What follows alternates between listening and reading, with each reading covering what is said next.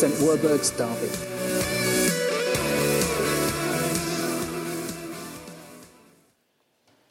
If you don't know me, uh, my name's Andy. I'm the uh, Associate Minister here at St Werburgh's.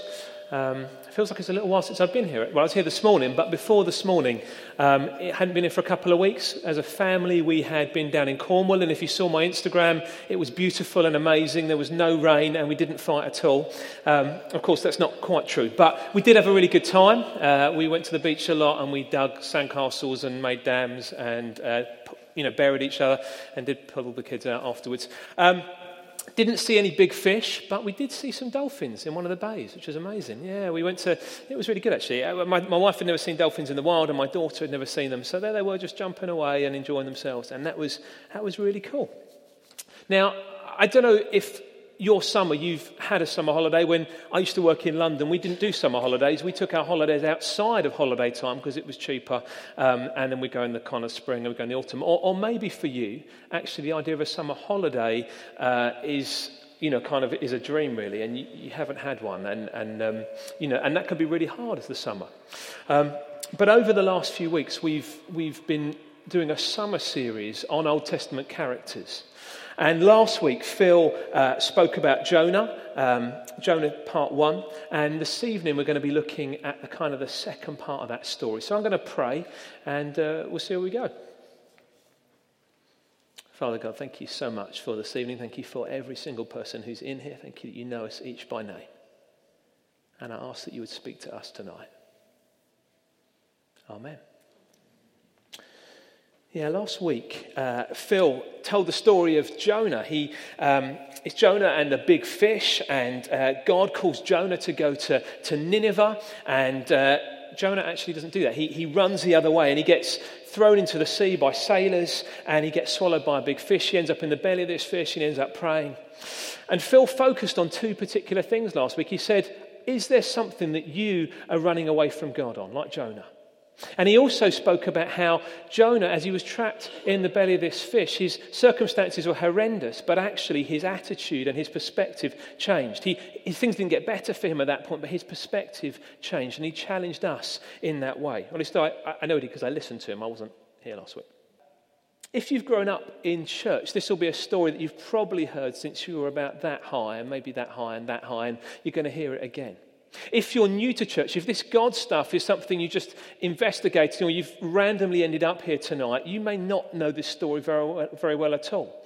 And I want to encourage you. It's, it's, a, it's a good story to read. It's only four chapters long. It's not, um, won't take up loads of your time. So if you've got a Bible at home, or you can download a Bible app, if you could go home even tonight before you go to bed, you could go, go home and you could read a whole book of the Bible in reading just four little chapters of Jonah.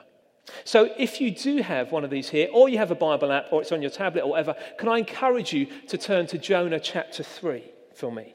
Jonah chapter 3. If you don't know what the chapters are, chapters are the, are the big numbers, and then the verses are the little numbers. We're going to start at Jonah chapter 3, verse 1. And if you don't have one, they are going to appear on the screen behind me. So, Jonah chapter 3, verse 1. And it says this Then the word of the Lord came to Jonah a second time Go to that great city of Nineveh and proclaim to it the message I give you. Jonah obeyed the word of the Lord and went to Nineveh. Now, Nineveh was a very large city. It took three days to go through it. Jonah began by going a day's journey into the city, proclaiming, 40 more days and Nineveh will be overthrown. The Ninevites believed God. A fast was proclaimed, and all of them, from the greatest to the least, put on sackcloth. When Jonah's warning reached the king of Nineveh, he rose from his throne, took off his royal robes, covered himself with sackcloth, and sat down in the dust. This is the proclamation he issued in Nineveh. By the decree of the king and his nobles, do not let people or animals, herds or flocks, taste anything. Do not let them eat or drink, but let people and animals be covered with sackcloth. Let everyone who urgently call, let uh, everyone call urgently on God. Let them give up their evil ways and their violence. Who knows? God may yet relent and with compassion turn from his fierce anger so that we will not perish. When God saw what they did and how they turned from their evil ways, he relented and did not bring on them the destruction he had threatened. But to Jonah, this seemed very wrong, and he became angry. He prayed to the Lord, Isn't this what I said, Lord, when I was still at home? This is what I tried to forestall by fleeing to Tarshish. I know that you are a gracious and compassionate God, slow to anger and abounding in love, a God who relents from sending calamity. Now, Lord, take my life away, for it is better for me to die than to live. But the Lord replied, Is it right for you to be angry? If you were here last week, you may be getting a sense of deja vu about this passage because the word of the Lord comes to Jonah a second time. It's like we're back at chapter 1 again. But this time, Jonah doesn't head off to Tarshish, he heads to Nineveh. He obeys God. Then what happens? The nation repents, the king repents, and he even calls the, the nation to get in sackcloth. And they're animals. Now, I don't know about you, but I've never seen an evil chicken before. But I've got this image of a chicken wandering around in sackcloth and kind of repenting of its sins. The, the poor chickens. But anyway, there we go. Um, God sees their response, and in his compassion, he relents. And then Jonah gets angry at God for doing what he thought he would do anyway, not bring destruction. And then we didn't read this bit, but Jonah goes off and he builds himself a hut. And then this miraculous vine springs up. It protects Jonah from the sun. But then God sends a worm to kill the vine, and Jonah ends up baking in the sunshine. Jonah is mightily annoyed at the removal of his supernaturally supplied sunshade. And then what happens is God, he kind of pulls back the curtain on the situation. He says, Jonah, you're angry because this plant that you didn't water, you didn't plant, you didn't tend, it sprung up overnight. You're angry because it's gone. And then you're, you're angry at me because I didn't bring destruction on people who are created in my image, who I love, 120,000 of them in Nineveh. And you're angry at me because I'm not destroying them. God drops the mic and then exits left, and the book ends. That's Jonah in a nutshell. The book of Jonah is not easy in a lot of ways. It's not a long book, but it is a profound book. And Jesus talks about it. It's referenced a number of times in the New Testament. Jesus talks about the sign of Jonah. And it's something, so therefore, it's a book for us that's definitely worth getting our heads into. Now, over the last few years, I have loved getting together with individuals, some of them who would call themselves Christians, some of them who are not yet Christians, and beginning to read a gospel with them. Sometimes it's kind of on a one to one basis, sometimes it's in a small group. And what we do is we usually go out for coffee, and often it's in Bear in Derby. But we go there, and then we, uh, we'll open up the gospel, and we begin to ask a few questions. We ask five simple questions. And if you've never done a one to one Bible study with somebody, just say to, say to people, do you, know, do you want to look at some of the stories of Jesus? And it always amazes me how many people say, oh, actually, yeah, I might do that. It ama- genuinely amazes me. And some of the five simple questions that we ask the first one is, what do we learn about God? So we read the passage, what do we learn about God? And that's where I want to go with uh, this evening's talk. What do we learn about God? Well, there's a number of things we can discover in, in this book of Jonah. We can find out that God is a speaking God. He comes and he speaks through his prophet, particularly prophets, but Jonah in this case. We find out that God is a God who makes the first move. I don't see anything in the text that talks about Nineveh thinking of turning to God and repenting. God makes the first move towards them. He sends Jonah to them. We see a God who crosses ethnic boundaries. Now, often we think of the God of the New Testament, if we know anything about the Bible, the God of the New Testament, Jesus, as being loving and caring and compassionate and kind of about the whole world. But maybe the God of the Old Testament is vindictive and angry and a bit kind of uh, fierce and maybe just focused on the Jews. But here we see God sending a prophet to people that are not Jews. He crosses ethnic boundaries. We see here that God is a holy God. He's angry and uh, cannot abide Nineveh's wickedness. And Jonah does preach a message of judgment. We see that God is holy. And those are all very valid things that we could take out of this story.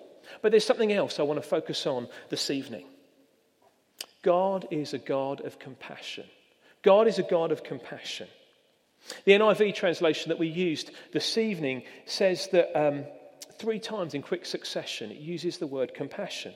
We see that the king of Nineveh, when he's uh, challenged by Jonah, he hopes that God is compassionate. He says, maybe God is compassionate. Maybe he'll relent and not bring judgment.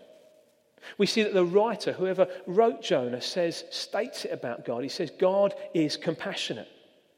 And then we see that Jonah himself, in his kind of moan to God afterwards, says, God, I know you're compassionate. You're slow, you're, you're slow to anger and you're rich in love. Three times in quick succession, we're told that God is compassionate. This book is about God's compassion. But it may be that you're sitting there and you're thinking, Andy, look, this is all very well. You're telling me that God is a God of compassion. But in case I didn't just mishear what you said when we read that book, the message that Jonah brings is one that's going to say that Nineveh is going to be destroyed, that Nineveh is going to be overturned. How does this compassionate God sit with the idea of a God who brings judgment? Like, how do those two things go together? I'm, I'm not sure that that works. Well, that is a reasonable question. I can guarantee that you're not the only person in the room asking that question tonight. So I want to consider a few things. In much of the church and in our culture in recent years, we've stepped back from the idea of judgment. The idea of judgment has become less and less attractive to us. The funny thing is that back in the day, 50 years ago, 100 years ago, the idea of judgment was a good thing. It was the idea of being able to discern rightly, to be able to make right decisions, to be able to discern between good and evil. But then in the late 20th century, what happened was we began to combine the idea of judgment with being judgmental. Did you know the word judgmental didn't even appear before 1971 in the Oxford English Dictionary? There's a thing you can fascinate people with at parties. Um, but it didn't. This idea of being judgmental is quite a modern idea. And then we get this idea of being bigoted and being intolerant and being arrogant. So, judgment back in the day was a good thing, but we kind of combined it with the idea of being judgmental. And the other weird thing that goes on around the idea of judgment, that is just as the church has stepped back from talking about judgment, from having confidence in talking about God's righteous, rightful judgment, our culture has taken this bizarre turn in, in very, very recent years and has actually become very judgmental in places. Just look at our social media wars. Just look at some of our identity politics. Just look at our campaigning groups where if you say the wrong thing outside the agreed norm, suddenly you are outside the fold. You are despicable. You are horrendous. You are not one of us anymore. We cannot abide you. We've actually become, in our culture, incredibly judgmental. In fact, one of the podcasts that I listen to says that our culture has become quite Pharisaical in places which is a term you'd have only ever heard about in church. It's the idea of the Pharisees that Jesus came against, and um, he wasn't happy about them because they were kind of hypocritical and judgmental and all that stuff. But actually, our culture has taken that on board. And in many ways, often because of a Twitter thread, because of a troll, because of being triggered by what somebody says, the judgment flows out. Misplaced rage, it usually comes out of. The funny thing is that God's judgment is not like that. God does not judge from a place of that. One writer I read said this God's righteousness leads him to oppose what will destroy what he loves. I'm going to say that again. God's righteousness leads him to oppose what will destroy what he loves. In other words, God's goodness, God's love, means that he goes against the, the things that destroy the stuff that he loves. It is because God is all loving that he has to do that. He cares about creation. Human beings are made in his image. He loves us completely, and he cannot stand to see those things destroyed. A few years ago in the church I grew up in, there was a guy who was quite a high flying uh, guy who worked in the city and he was a banker. Um, and he, he was served God faithfully in that world for a long time. And it challenged him. It was long hours, he did lots of traveling. Um, and, and for a long time he wanted to leave, but that was where God was, and God hadn't called him out of that. Called him out of that. So if you're in banking and God's called you there, then work for Jesus in banking. But, but eventually he, I think he might use the word escaped, but he ended up getting a new job, and he ended up working, getting a job with International Justice Mission. Now, if you don't know International Justice Mission, they're a, a charity that campaign uh, against the modern uh, slavery around the world. And not only do they campaign about it, but they actually kind of go on raids to rescue people, to see people arrested, and to see kind of uh, circuits of people that are uh, perpetuating human slavery, to, to break those things. Now, the thing about IJM is because they know what God opposes, God opposes human slavery, then they work to oppose that, to break that down. And I think, in a very human way, that actually they're mirroring what God's judgment, God's righteous judgment, looks like. They're opposing what destroys what God, lo- God loves. So I don't believe that God's compassion is incompatible with judgment. In fact, I believe that God's compassion drives him towards righteous judgment. And yet, the interesting thing is that in this story, when Nineveh repents, God, we know that it says in the scriptures that God doesn't want anybody to perish, but He wants everyone to come to repentance. And so when this city repents, God relents and He doesn't bring that righteous, righteous judgment on them. God was gracious and compassionate. He's slow to anger, He's abounding in love. God is a God of compassion. So that's the first thing we learn in this story. Just one thing what do we learn about God? The second question that I often ask with the guys that we get together with and we do these Bible studies with is a very simple question is what do we learn about the others in this story? What do we learn about the others in this story? A real simple question. And again, there's a whole bunch of things that we could answer from the text. We could see that Jonah gets a second chance. He gets a mulligan, if you like. Dan Dark spoke about that a few months ago. God giving us a mulligan. We see that Jonah is a self pitying moaner. I, find a lot of affinity uh, with him in that regard sometimes, but we, we see that about him. We see that Jonah has elder brother syndrome. I don't know if you know the story of the prodigal son, where kind of the father lavishes love on the son that comes back that's rejected him, and the elder brother's out in the field and he gets angry at the father for doing that. Jonah's the elder brother in this situation. Like, God, why are you forgiving Nineveh? Like, you promised you're going to destroy them, and then I had to go and tell them, and you, you just didn't do it. I knew you weren't going to do it. Jonah's an elder brother. And all of that's in the text. That's great stuff. But actually, the thing I want to focus on this evening is that Nineveh repents. Nineveh, an unexpected people, repent in this story. You see, we, there's incredible things that go on in this story. We've got a big fish swallowing a guy, we've got a miraculous plant that grows up and a worm that kills it overnight. But actually, Nineveh, a city of people that don't know God, when Jonah comes along, they repent. They put on sackcloth, put, which was itchy and uncomfortable. They get down in the dust and show that they're sorry. They fast from their food and drink. And then, do you know what? That actually they do turn from their evil ways and they repent. They literally turn around. If you hear the word repent, you may not know what it means, but it actually means to, to go from where you're facing and turn around and focus on Jesus. That's what it means to repent, and that's what they do. So, this non Jewish people that don't know Yahweh, the Old Testament name for God, the Lord, the God of the Jews, they respond to a fishy smelling prophet and then they repent. The word of the Lord comes to Jonah and he jumps and goes the other way. But when God speaks to Nineveh, they knelt down and they say sorry. They call urgently on God and they change their ways. Sometimes we put God in a box. Sometimes we prejudge who's going to respond to him and who won't. You see, Jonah knew that Nineveh were a great city. They were city people, they were foreigners, they didn't follow the Lord, they were wicked. And yet, Jonah, on his first day, he goes and he says, Guys, you've got 40 more days, and then your time's up. And the Ninevites believe God. And unlike Jonah, who rises up, it says in the Hebrew, and runs away, tells us that the king rises up he puts on sackcloth, he gets down into the ashes. They're the exact opposite of one another. And if you were reading this story from the first time, who would you think would be more likely to respond to God?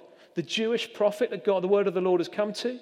Or a king leading a wicked people that doesn't know God from any other God on, you know, on the planet?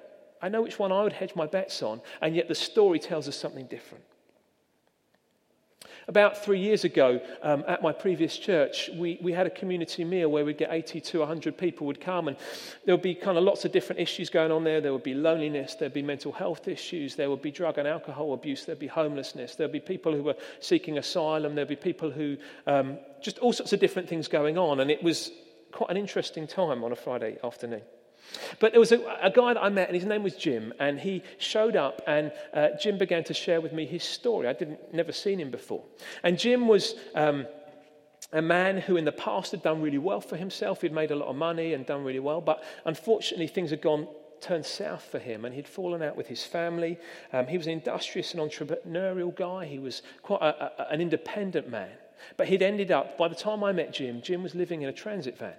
Now, I must admit, when I first spoke to Jim, I didn't think this was a guy who was likely to kind of turn around and face Jesus. He was a guy who was quite angry about what had happened, um, and his life uh, w- was, was a real mess. Um, and yet, actually, over time, Jim began to get to know other Christians. And over time, Jim came on to Alpha. And then over time, Jim came to know Jesus. And then three years ago, this December, I had the privilege of baptizing Jim in full immersion in the church as he proclaimed the faith that he'd found in the person that loved him completely. But the first time I met Jim, I didn't expect that God was going to turn him around to face Jesus. And it may be that you're here this evening and there are lots of people that you mix with during the week, and you're prejudging who God is working with. Maybe your colleagues at work, maybe friends at the club where you play football, or the book group that you're a member of, or the club that you go to.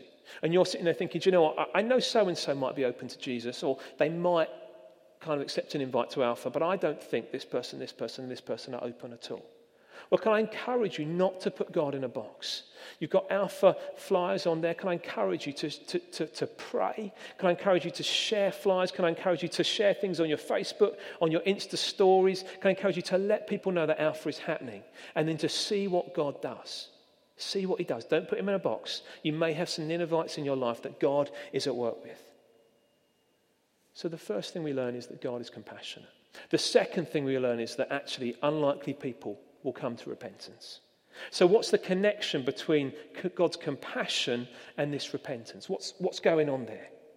Well, later on, the Bible tells us that it is God's kindness, it's His compassion that leads us to repentance. It's His compassion, it's His kindness that leads us to repentance.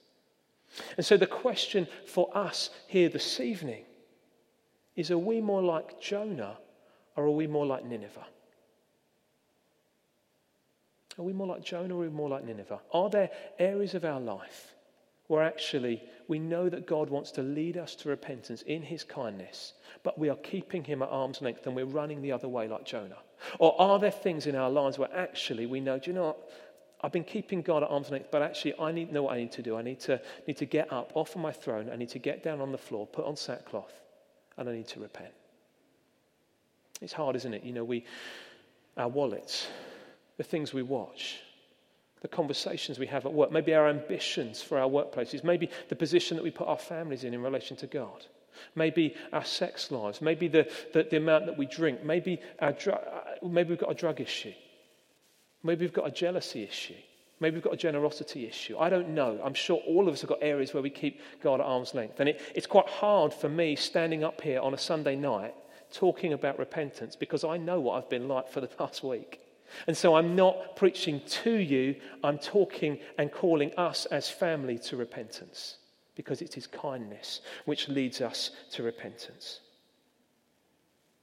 For Nineveh, God could have sent judgment without a warning, but in his compassion, he sends Jonah, and then they repent. Then they receive life. Are there people here this evening that need to receive life from Jesus?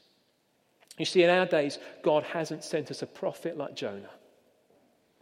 Because in the past, God spoke to our ancestors through the prophets at many times and in various ways. But in these last days, He's spoken to us by His Son. Now, I know that last week Phil kind of finished in with a particular theme, and I'm going to go to the same place. The reason I'm going to go to the same place is because the whole of the narrative of Scripture focuses in on one person. It focuses to him, it's for him, it's about him. And that's where we're going to go. A guy called Chris Kandiah, Krish Kandiah, I don't know how you say it, I'm not sure how you're meant to say it.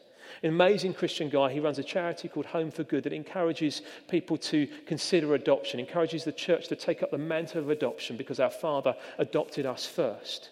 He writes this in his book, Paradoxology, which I do recommend, by the way. There is a book recommendation this evening.